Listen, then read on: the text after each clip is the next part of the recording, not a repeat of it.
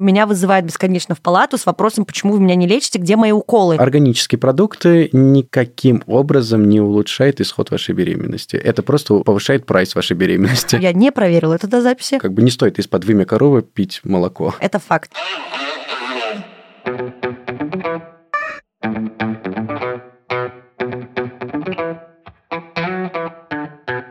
Привет, это подкаст «Раздвиньте ноги». Здесь опять я, меня зовут Оля Крумкач, я врач-акушер-гинеколог и ведущая этого подкаста. Сегодня мы поговорим о прегравидарной подготовке с точки зрения акушерства и обсудим питание до беременности вместе с моим гостем. Всем привет, меня зовут Шапи, я врач-терапевт-диетолог, занимаюсь питанием профессионально, делаю это уже около 9 лет и живу этим. Мы как раз перед записью только что успели обсудить, что у нас очень мало в стране рекомендаций касаемо питания. И, например, что касается беременных, все очень плачевно. Есть до сих пор очень много мифов о том, что надо есть за всю семью. До беременности вообще нужно исключить примерно все. Да и во время беременности лучше все исключить. Но я надеюсь, мы в этом и следующем выпуске развеем достаточно много мифов и вообще расскажем, как себя вести. Надеюсь, вам это будет полезно. Я начну со своего небольшого введения, потому что помимо питания до беременности, как некоторые подготовки, наверное, еще существует существует акушерская сторона медали. Многие, возможно, слышали это определение. Прегравидарная подготовка, в общем, значит просто подготовка к беременности. У нас э, люди любят э, провериться на все, включая генетические тесты о своем происхождении.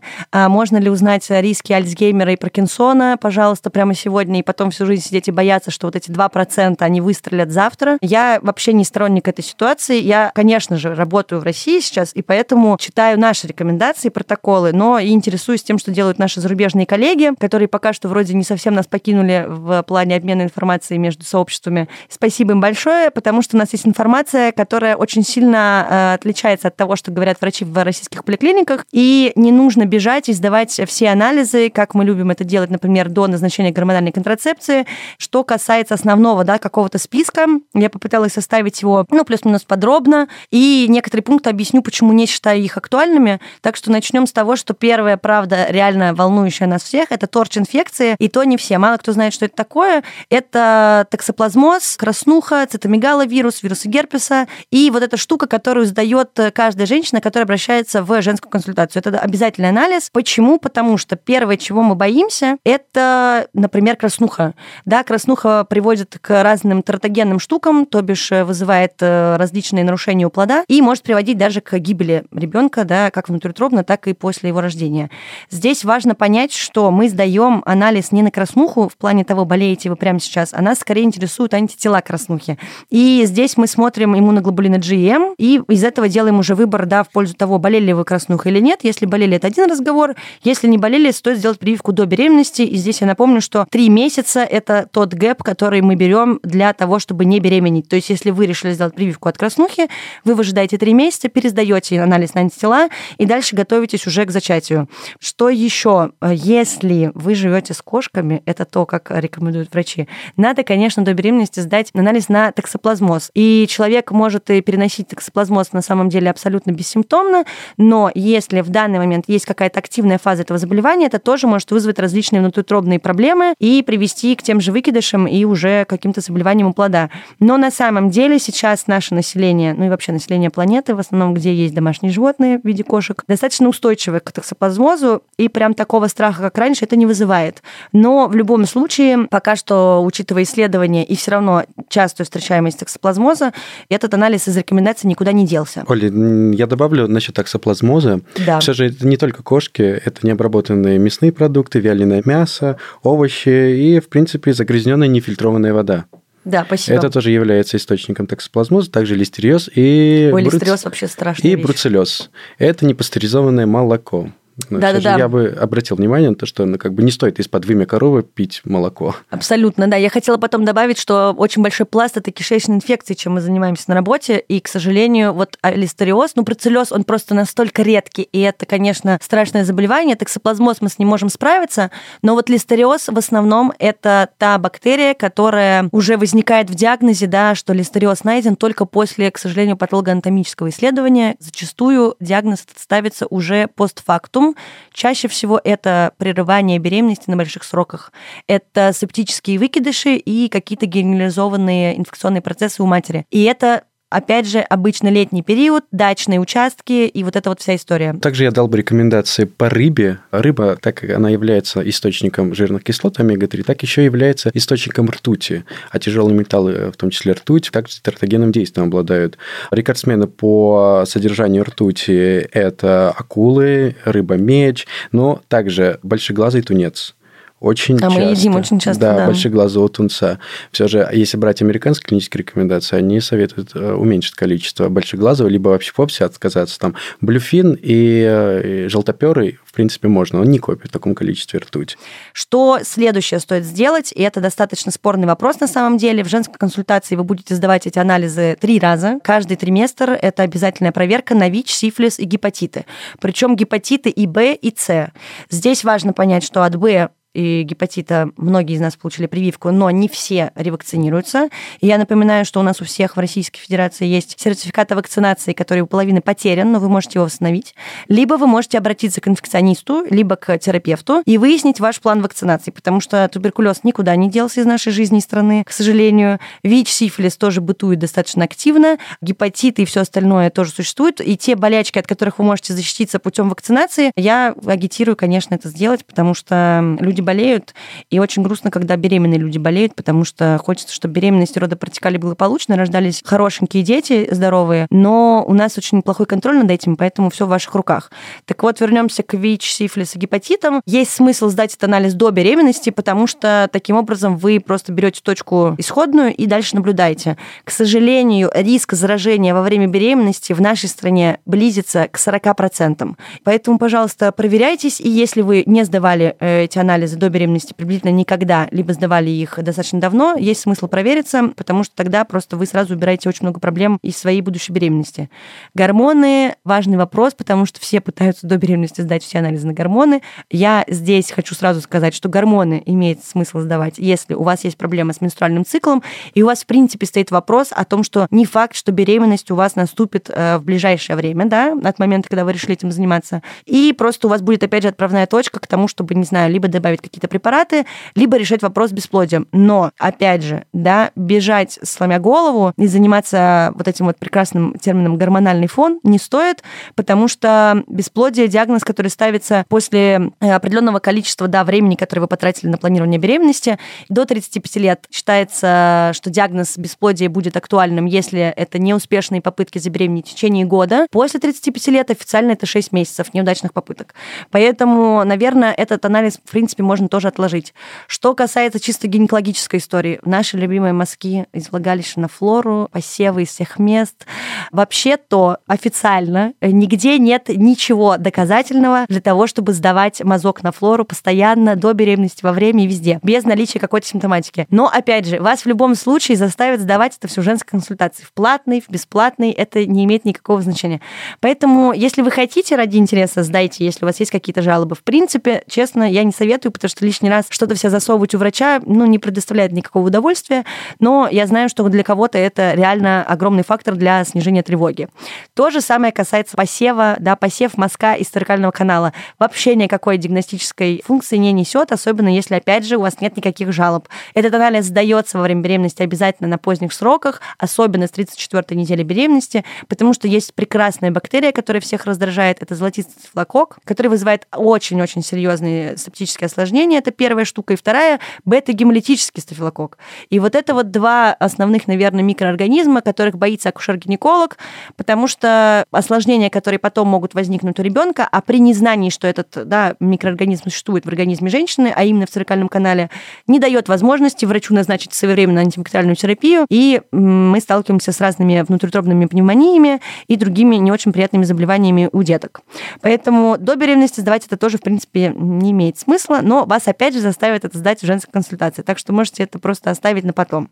Инфекции, передающие половым путем. Еще одна интересная тема. Я советую сдавать тем, кто никогда в жизни не проверялся. Потому что большинство из этих инфекций, они, как мы уже выяснили в предыдущих выпусках, не проявляются достаточно долгое количество времени. Ну и, честно говоря, единственная болячка, которая вот стоит прям красным шрифтом в рекомендациях, это хламидиоз. Все остальное в целом достаточно быстро дает о себе знать в организме, и вы, скорее всего, просто знаете, что вы этим болеете, но никакого значения это не имеет. Напомню, что к инфекциям, передающимся половым путем, относятся хламидиоз, гонорею, трихомониаз и некоторые инфекции, которые вызываются микоплазмой гениталиум. Все остальное в целом нас абсолютно не интересует. Единственное, что из гинекологических мне еще нравится, это анализ на цитологию, наш любимый ПАП-тест. Почему? Потому что если вы его давно не сдавали, сдавать его во время беременности, ну, не очень хочется, потому что манипуляция несколько неприятная. Все-таки этот анализ берется из цервикального канала изнутри, и мы берем соскоб клеток, и это может травмировать шейку матки. Это может, да, если есть какие-то другие предрасполагающие факторы, правда, привести к некоторой активности матки, если это поздние сроки. И плюс важно знать свой статус по цитологическому анализу, если у вас нормальный, да, этот набор клеток, либо ненормальный, потому что есть даже специальные показания к выбору плана родов относительно того, в каком состоянии находится шейка матки. Ну, это, в принципе, ежегодный скрининг, поэтому, если вы его не делали, лучше сделать до беременности. Вот. Из врачей я рекомендую, и все нормальные акушер-гинекологи рекомендуют, честно говоря, от души и по рекомендациям ходить к стоматологу, потому что лечить зубы, когда вы беременны, это вообще неинтересно. Никакого обезболивания. Во время лактации тоже без обезболивания. Я лично вообще зубы не могу лечить без анестезии, хотя у меня супер большой плюс, моя мама стоматолог, и у меня всегда есть разные привилегии. Но, опять же, да, любой очаг инфекции, включая кариес, периодонтиты и всякие штуки, вот эти мосты, во время беременности может стать очагом инфекции уже в матке. Поэтому этим лучше как-то вообще, наверное, озаботиться до беременности, тем более, что те, кто к врачу не ходят своевременно, могут столкнуться с тем, что лечить нужно практически весь род, ну и, возможно, за всю беременность даже с этим не справишься. Плюс вы, опять же, в женской консультации пойдете к стоматологу, и если врач найдет у вас какие-то проблемы, вас заставят этим заниматься во время беременности. Напомню, без анестезии. Лор-врач для тех, у кого хронические заболевания. Здесь важно почему? Потому что лежать в инфекционной больнице во время беременности неприятная история. Я как врач инфекционного стационара знаю, что даже когда реально нужна госпитализация, не все женщины готовы на это идти. Поэтому санация у лор-врача, то есть, опять же, выяснение каких-то хронических заболеваний, вас обезопасит от того, чтобы потом ложиться в какую-то больничку. Ну и наш любимый акушер-гинеколог, потому что если вы не ходили к врачу за последний год, лучше сходить. Никаких рекомендаций, что нужно делать обязательно УЗИ, да, рутинно или дополнительно, или заниматься еще какими-то штуками, на самом деле нет. Это, наверное, такой основной базовый вот материал, который я вам даю на домашнее задание, если вы решили планировать беременность. И думаю, что ничего дополнительно вам сдавать не нужно. Вы, конечно, можете это проверить. Есть прекрасные сайты, например, Королевская ассоциация акушеров-гинекологов. Там все всегда подробно написано. Я всегда рекомендую обращаться туда в любых случаях, а не на сайт Woman vitamin.ru. Что касается витаминок и всего остального, единственная актуальная и нормальная рекомендация – это прием фолиевой кислоты. В зависимости от хронических заболеваний, например, если есть риск хронической артериальной гипертензии при эклампсии, это увеличенные дозировки, либо если у вас есть какая-то анемия, связанная с фалатами. Но сейчас эти рекомендации заключаются в приеме 400 миллиграмм ой, ми, МКГ, микромили, короче, 400 МКГ фолиевой кислоты за 3 месяца до начала как бы беременности, ну, то есть прогноза на начало беременности, и прием как минимум до 18 недели беременности, потому что фолиевая кислота активно участвует в поддержке и формировании нервной трубки. А я напомню, это закладка всей нервной системы, вообще очень важная часть нашего организма. В принципе, про остальные какие-то вот эти мультивитаминные комплексы и все, я думаю, что мы потом еще сможем обсудить. Я, как человек, который практикует в Москве и до этого практиковал в Санкт-Петербурге, могу с точностью вас заверить, что у нас эндемические районы, и мы стараемся по нашим рекомендациям назначать йод. Но йод дело такое, у многих он не усваивается, у нас достаточно мало препаратов, которые содержат рекомендуемые дозировки, и, честно говоря, здесь нет никаких прям уж хороших рекомендаций, это обычно эндокринологи советуют, но в наших протоколах это есть. Все остальные мультивитаминные комплексы при правильном вашем питании, и я надеюсь, после нашего ликбеза о всем, мы сделаем правильные выводы и дальше к этому вернемся. Ну, конечно же, мои, я последние три копейки вставлю, а потом уже передам бразды правления моему гостю, это, конечно же, здоровый образ жизни, потому что я напомню, что я видела много женщин, которые курили до беременности, во время беременности. К сожалению, доказанным фактом является, что курение в ранних сроках беременности и перед планированием может оказывать влияние на сосудистое русло, а следовательно приводить к выкидышам на ранних сроках беременности и увеличивает риск хронических заболеваний акушерских патологий. С алкоголем я знаю, что вы все всегда кричите мне на приеме о том, что два бокала вина – это просто за милую душу во время беременности, особенно красного, для того, чтобы кровь была лучше. Нет, ребят, это неправда. Мы все равно предостерегаем от вредных привычек. Я напомню, что до беременности и во время беременности лучше воздержаться от ваших разных зависимостей. И, конечно же, рекомендую бросить курить до начала планирования. Ну и последнее – это секс. Благоприятно оргазм влияет на течение беременности, на планирование. Сексом стоит заниматься не постоянно, не нужно ставить себе рекомендации и напоминания в календаре о том, что каждое утро вам нужно пытаться забеременеть. А оптимальная активность – это приблизительно раз в несколько дней, потому что помимо участия женщины в этом процессе еще есть э, сперматозоиды, и э, они просто не успеют созреть, если вы будете насиловать их каждый день. Поэтому подходите к этому вопросу с точки зрения гигиены правильно, и я надеюсь, у нас у всех не будет проблем с планированием беременности.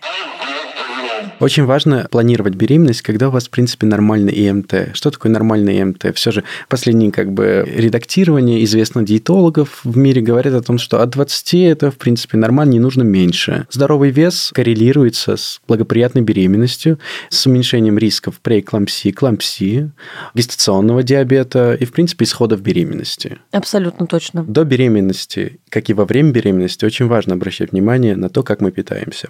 В принципе, у нас гигиена питания в стране, в принципе, не развита. Она нигде не развита, начнем с того.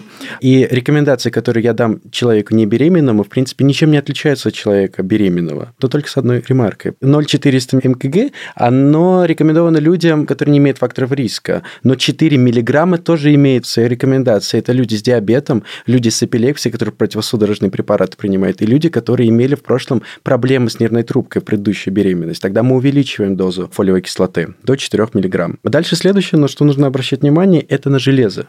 Так как, в принципе, женский пол – это фактор риска железодефицита, нужно оценивать не только уровень гемоглобина, но также уровень ферритина по некоторым рекомендациям, хотя не все об этом говорят. Третье, о чем я хочу поговорить, это о кальции. Все же во всех рекомендациях есть, что нужно увеличивать норму кальция, потому что это, а, здоровье как бы костно-суставной системы организма, и не только это мышечная проводимость тоже за счет кальция. Угу. Если брать последние данные, то большинство людей просто не доедает кальций. Конечно, у нас у всех лактазная недостаточность, и мы, в принципе, молочные продукты стали есть меньше, мне да, кажется. Да, да, да. А молочные продукты такие же продукты, как и все остальные, их не нужно бояться. Есть все же группа продуктов, которые я пытаюсь исключить у своих пациентов. Это глубоко переработанные мясные продукты, такие как колбасы, сосиски. У них угу. есть доказанный канцерогенный эффект. Да. Так вот, вернемся к кальцию. Кальций очень важен для построения. 1000 миллиграмм в сутки – это норма как бы для взрослого человека. А что касается беременных, норма не увеличивается. Она также остается 1000 миллиграмм.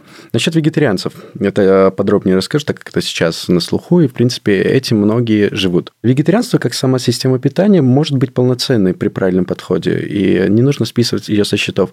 Другое дело – веганство. Быть веганом во время беременности немножко сложнее, чем быть вегетарианцем вопросом, потому угу. что объясняю, потому что нет источника железа, нет источника холина, нет источника белка полноценного хотя киноа является источником полноценного незаменимых и незаменимых аминокислот, но все же э, не в таких количествах киноа угу. вы не поедите. А протеиновые смеси, как бы американские клинические рекомендации говорят, что лучше их не использовать. А есть какие-то пути решения? Ну, например, рекомендуется добавлять продукты или какой здесь есть выход? Нет, ну как мы продукты добавим? Например, э, источник витамина В12 в небольшом количестве он может продуцироваться нашей флорой кишечника, но все же основной пласт это только же продукты животного происхождения. Витамин В12 – это это животного происхождения продукты. Просто добавки витамина В12. Угу. К счастью, они сейчас есть в форме таблеток. Я ненавижу прокалывать кожу лишний раз, потому что у нас люди всегда думают, что если ты принял э, ибупрофен в таблетке, он хуже, чем ибупрофен, который сделал в уколе. У нас, в принципе, есть большая тяга к инъекциям. Например, при угрожающем каком-нибудь самопроизвольном выкидыше, да, при угрозе беременности, всегда я сталкиваюсь с ситуацией, когда я объясняю, что мифические капельницы, о которых рассказывала бабушка, никто не использует потому что натрий хлорид, обычная вода с микроэлементами, она никак нас от этого не спасет. И у нас, правда, когда люди госпитализируются, и мы назначаем таблетированные формы препарата, либо если это какие-то ОРВИ с пока что недоказанной этиологией, мы не назначаем эмпирическое лечение в этих ситуациях. Меня вызывают бесконечно в палату с вопросом, почему вы меня не лечите, где мои уколы. И я реально каждый раз встаю и говорю, а давайте обсудим, какой укол вы хотите, потому что я лично не знаю, какой укол вам нужен. И на меня смотрят с таким удивлением, что в, а в смысле, я же в больнице, где мои уколы? На минуточку, мы даже сейчас э, не колем внутримышечно практически ничего, потому что это большие риски местного воспаления, образования гематомы и абсцессов, а внутривенное введение – это в любом случае источник инфекции дополнительный. Есть внутрибольничная очень агрессивная флора, и при любом контакте, и при любой какой-то раневой поверхности это дополнительные входные ворота для инфекции, которая будет персистировать в организме. Особенно опасно для беременных женщин, потому что мы вообще стараемся сохранять полную Швейцарию нейтралитет с инфекционными процессами, потому что мы вылечим женщину. Это не так страшно. У нас есть ребенок, и инфицирование плода это самое страшное, что может случиться. Поэтому, пожалуйста, никаких вот этих вот уколов. Но таблетки, кстати, очень круто. Сейчас же даже очень много препаратов появилось с, правда, нормальными дозировками. Если раньше это была необходимость пить целую горсть, сейчас есть хорошие комплексы, которые содержат в себе именно вот эту вот нормированность, которая требуется ежедневная. Вернемся к вегетарианству. Хорошо спланированные вегетарианские и веганские диеты могут быть безопасны во время беременности, но необходимо уделять внимание потреблению ключевых питательных веществ, такие как белок, жиры и углеводы. Как правило, вегетарианство и веганство – это история больше про углеводы и жиры. О белке как бы в последнюю очередь люди думают. Могу такую рекомендацию первый дать. Это увеличение количества зерна на 0,5 стакана в день. Не так много нужно увеличить зерна, чтобы скомпенсировать то количество белка, необходимое для угу. организма беременной женщины. Дальше. Потенциальные проблемы включают это низкий вес при рождении и небольшой для гестационного возраста. То есть несоответствие будет небольшое. Ребенок родится все же немножко с низким весом. Тут главное просто отметить, что есть такая штука, как СЗРП, да, то есть это задержка роста плода. И это немножко разные вещи, потому что у нас достаточно большой пролет массы тела у ребенка, ну, норма, потому что есть нормосомия, гиперсомия по весу плода. И, в принципе, да, есть такой риск, что при, ну, каком-то небольшом, допустим, здесь я неправильно, может быть, скажу, дефиците, правильно, правильно, дефиците да. Э, каких-то веществ, ребенок, правда, может родиться немного меньше. Но, опять же, это все компенсируется уже в послеродовом периоде, то есть в раннем нанатальном уже у ребенка. Но важно, опять же, я вот честно не знаю, потому что я не проверила это до записи, если какие-то акушерские штуки, я уверена, что, к сожалению, их нет, мне кажется. Каких-то отдельных протоколов по ведению женщин, которые придерживаются этого типа питания. То есть нет дополнительного скрининга, например? Нет, э, ну как бы, если человек говорит о том, что он вегетарианец, нужно принять это к сведению и как бы направить его, у него к факторе риска. Это недостаточно железа, в первую очередь. Если ну, спросить, сколько он же вегетарианец, если это история про 3-4 месяца, ну как бы можно не особо не волноваться. Если угу. это история про 5-6 лет, витамин В12 нужно будет посмотреть, как бы запасы не такие, ну, да. как бы на 2-3 года максимум витамин В12. И все же кальций. Молочные продукты, если это веган, все же кальций все же я бы проверил, потому что это Да, да, важно. тут в этой ситуации расчехляем запасы рецептов от мамы и бабушек, когда добавляли кальций-глюконат просто в творожок или в какие-то продукты. Это, в принципе, рабочая схема. Можно да, выливать из ампул абсолютно. и питаться просто таким образом, даже, например, без таблеток. Очень да. хорошая штука. И недостаток потребления микроэлементов. В первую очередь начнем с того, что железо, витамин D э, и холин. Вот последний, в последней рекомендации вошел угу. холин, как вещество, которое необходимо для нормального развития головного мозга в том числе. Омега-3 жирные кислоты людям, которые веганы, которые, в принципе, рыбы не едят, они имеют право рассматриваться, но все же ни одна омега-3 жирная кислота не доказала свою эффективность, кроме как в терапии, там, в инфаркте миокарда и в высокой дозировке. DHA только. Угу. Дальше, о чем я хочу сказать, это то, что люди, которые придерживаются вегетарианства, должны один раз побывать у диетолога либо у нутрициолога. Но в нашей стране нутрициология, она очень скомпрометированная специальность. То есть ты можешь стать нутрициологом просто за неделю. Ты можешь, в принципе, не учиться и назвать себя нутрициологом, себя, да. и потом запрещать есть глютен, вот эта история про это. И, в принципе, в конце не дышать. Дышать, ну, да. да потому, Тоже не обязательно. Влияние фитоэстрогенов, как часто говорят, вот вы соевые продукты едите, а там фитоэстрогена очень много. Не показал никакое отрицательное действие на плод, велись исследования. И также они не влияют отрицательно на мужской организм. Угу. Так, мужчин боятся есть соевый продукт, потому что думают, что у них вырастет грудь. Нет, это бред. Мы поговорили про поливитамины, и есть ли какие-то еще у тебя по этому поводу, может быть, а, Ну смотри, из э, Кокрейновского исследования, то есть метаанализ из многих-многих статей, не показал никакую эффективность в назначении поливитаминных комплексов. Yes. Также американский и Королевское общество гинекологов, которое ранее упоминал ты, также не показал никакую угу. эффективность. Нужно все-таки индивидуальный подход к каждому пациенту. Если есть какой-то доказанный дефицит, в первую очередь за счет питания. Не говорим про железо, витамин В12. Здесь с питанием это не поднять. Да, это может быть вообще связано, и это, между прочим, даже иногда не зависит от типа питания. Это может быть просто какая-то хроническая проблема, и это другой путь просто вообще решения. Еще я бы сказал про низкоуглеводные кетогенные диеты. Вот добавил бы небольшую ремарку. Все же это фактор риска дефектов в нервной трубке. Про поливитамины я просто поэтому и спросила, потому что это правда, и мне хотелось, чтобы здесь было два сразу же мнения. На самом деле, ваше рациональное питание – это всегда залог хорошего вашего состояния и получения всего, что вы можете из всех продуктов, которые употребляете, ни один поливитаминный комплекс сейчас не усваивается в тех же дозировках, в которых вы его просто принимали изначально. И, к сожалению, да, индивидуальный подход к пациенту – это то, к чему, я надеюсь, мы когда-нибудь придем, я имею в виду массово, да, в практике, а не только выборочно те, кто это практикует. Очень жаль мне, что фармкомпании в любом случае этим занимаются. У нас из-за того, что у нас финансирование ОМС и амбулаторный прием, да, то, что в женских консультациях делают, очень часто от этого зависит, потому что элементарно листовки, на которых врачи дают вам рекомендации, выдает фармкомпания. И у нас поголовно выдают женщинам даже при первом посещении женской консультации три баночки йода, там еще чего-нибудь и какой-нибудь там, не будем называть слух. В общем, вы, я думаю, примерно представляете, какие обычно баночки выдают или видели у своих друзей или в рекламе. Ну, в общем, никакого фана в этом нет, а я напомню, что во время беременности, особенно сейчас, особенно в больших городах, возрастают риски таких заболеваний, как гепатоз беременных и холестаз беременных, при которых повышаются ферменты печени и при которых повышается такой показатель, как желчные кислоты. Часто это вызывает токсические гепатиты. Если нет изначально никаких инфекционных гепатитов, токсический гепатит, милые мои, к сожалению, возникает при приеме огромного количества препаратов, если ваша печень до беременности и так была не самой стойкой и стабильной. Гепатоз же беременных приводит к холестазу, а холестаз беременных очень часто вызывает либо антенатальную гибель плода, либо досрочное родоразрешение путем операции кесарево сечения, что не есть хорошо, потому что мы тут пропагандируем и топим за естественное родоразрешение. Поэтому, пожалуйста, если у вас есть шанс сократить прием таблеток хоть как-то, лучше его сократить. И я бы тут добавил вот эти все травы. Травами вообще вылечить можно все, как я понимаю. Абсолютно, да. Да, я уже сталкивалась с какими-то чудодейственными рецептами, но, опять же, мы не призываем, а я бы сказала, даже не рекомендуем этим пользоваться. Я вспомнил, что про поливитаминные комплексы. Есть данные о том, что витамин В6 улучшает тошноту во время беременности. Есть некоторые данные об этом. Улучшает, в смысле, снижает? Снижает, да, да снижает. И также во время продукты, э, имбирь, имбирь во время Да, но имбирь вообще, по-моему, считается достаточно хорошим противорвотным средством. Да, мы можем его использовать во время беременности. Никакого тератогенного действия на плод и угу. на, как бы, на здоровье матери он не влияет никак. Да, я только здесь э, отмечу, что мы все, ну, я имею в виду, мы все акушер-гинекологи, всегда имеем в голове ситуацию, в которой помимо всех обычных заболеваний, да, о том, что есть акушерская патология. И, например, просто что касается тошноты, я, пожалуйста, призываю не начинать сразу самолечение, а обратиться к врачу, потому что, к сожалению, рвота часто бывает бывает первым симптомом какой-либо мозговой активности или нарушений, например, при таком заболевании, как преэклампсия.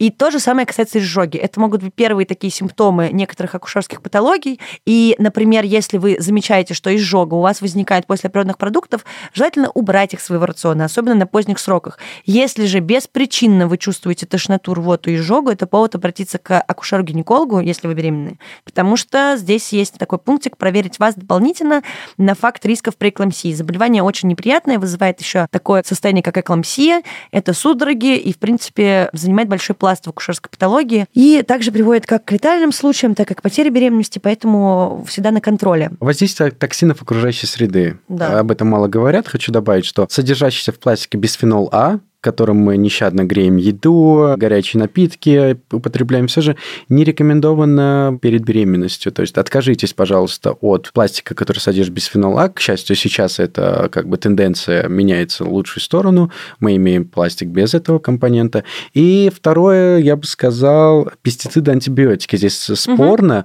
угу. но если вы... Как бы есть такой пласт людей, которые обожают все фермерское, органическое и все остальное. Фермерское не значит хорошо, не значит чисто. Заводы-гиганты следят больше за чистотой, чем отдельные хозяйства. Органические продукты никаким образом не улучшают исход вашей беременности. Это просто повышает прайс вашей беременности. Да, кстати, это тоже прикольно. И опять же, мы никогда не знаем, насколько они заботятся о вот этих всех заболеваниях, которые, ну, бактерии в почве, в воде, еще где-то.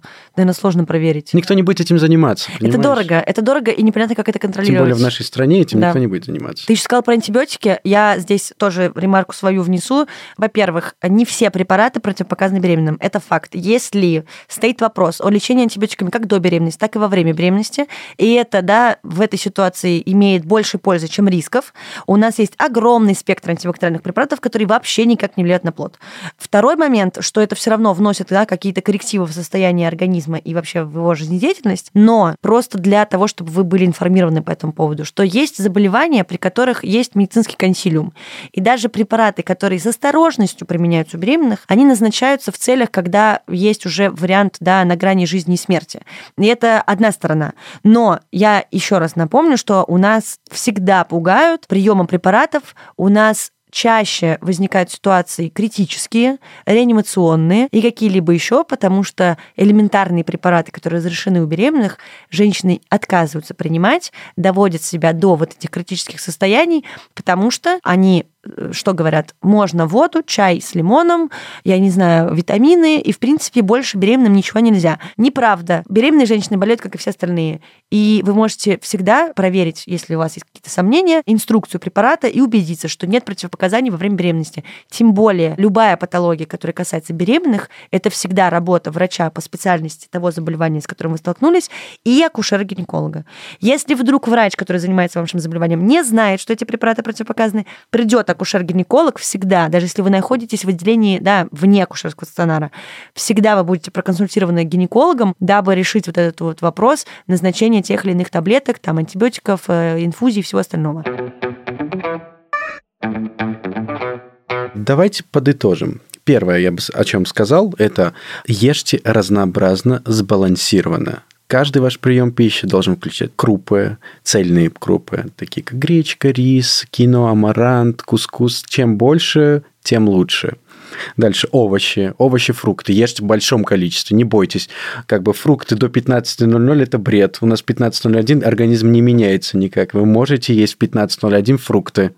Также молочные продукты очень важны. Это источник кальция, это источник белка и белок в том числе, да. Ну Очень да, то есть важен. следить за этим, конечно. А чем больше цветов на вашей тарелке во время принятия пищи, тем лучше. Эффект светофора, радуги, это как вам нравится уже больше. Дальше, как сказала Оля, это обратить внимание на фолиевую кислоту. Но здесь один момент. Как большинство беременностей, они же не спланированные беременности, да? поэтому и фолиевую кислоту постоянно нужно принимать или как? Нет, вот мы, я сказала, да, если есть факт планирования беременности, то есть у нас же, если мы убираем фактор бесплодия, грубо говоря, у нас есть какой-то промежуток, и обычно первая беременность без осложнений, без особенностей и заболеваний наступает реально в первые три цикла. Это условно статистические данные, поэтому рекомендуется до момента условно планируемой беременности за три месяца начинается прием фолиевой кислоты.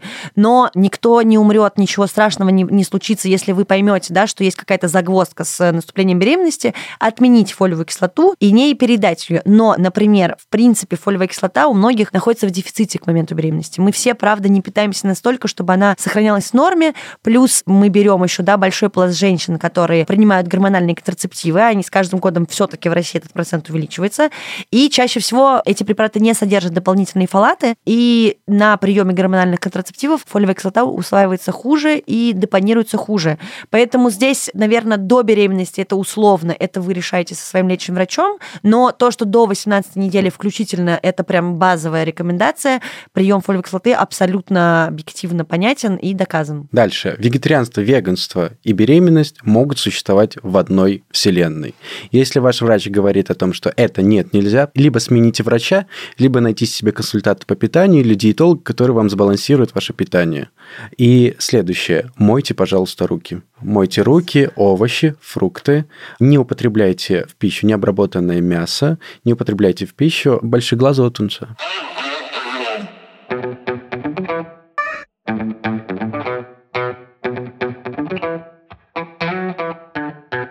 Это был подкаст «Раздвиньте ноги». С вами была я, меня зовут Оля Крумкач, я врач-акушер-гинеколог и ведущая этого подкаста. Пожалуйста, подписывайтесь на нас, ставьте нам оценки, оставляйте свои комментарии, слушайте наш подкаст на тех платформах, на которых вы слушаете подкасты и где он будет доступен в ближайшее время. Ну и встретимся с вами в следующем выпуске. На виниле. Да, будем запускаться по новой. Спасибо, пока. Пока-пока, до свидания. 400 микро, микро, мкг. Да, это, слушайте, это самое сложное, я никогда не могу это выговорить. Я не могу выговорить, короче, APA, DHA, омега-3 жирные кислоты. Это вообще, это для моего... Лучше так, да. Я говорю, есть еще эти кислоты, которые косметологические, я просто такая аха, бэха. Аха, бэха, да. Профессионалы в студии. Да.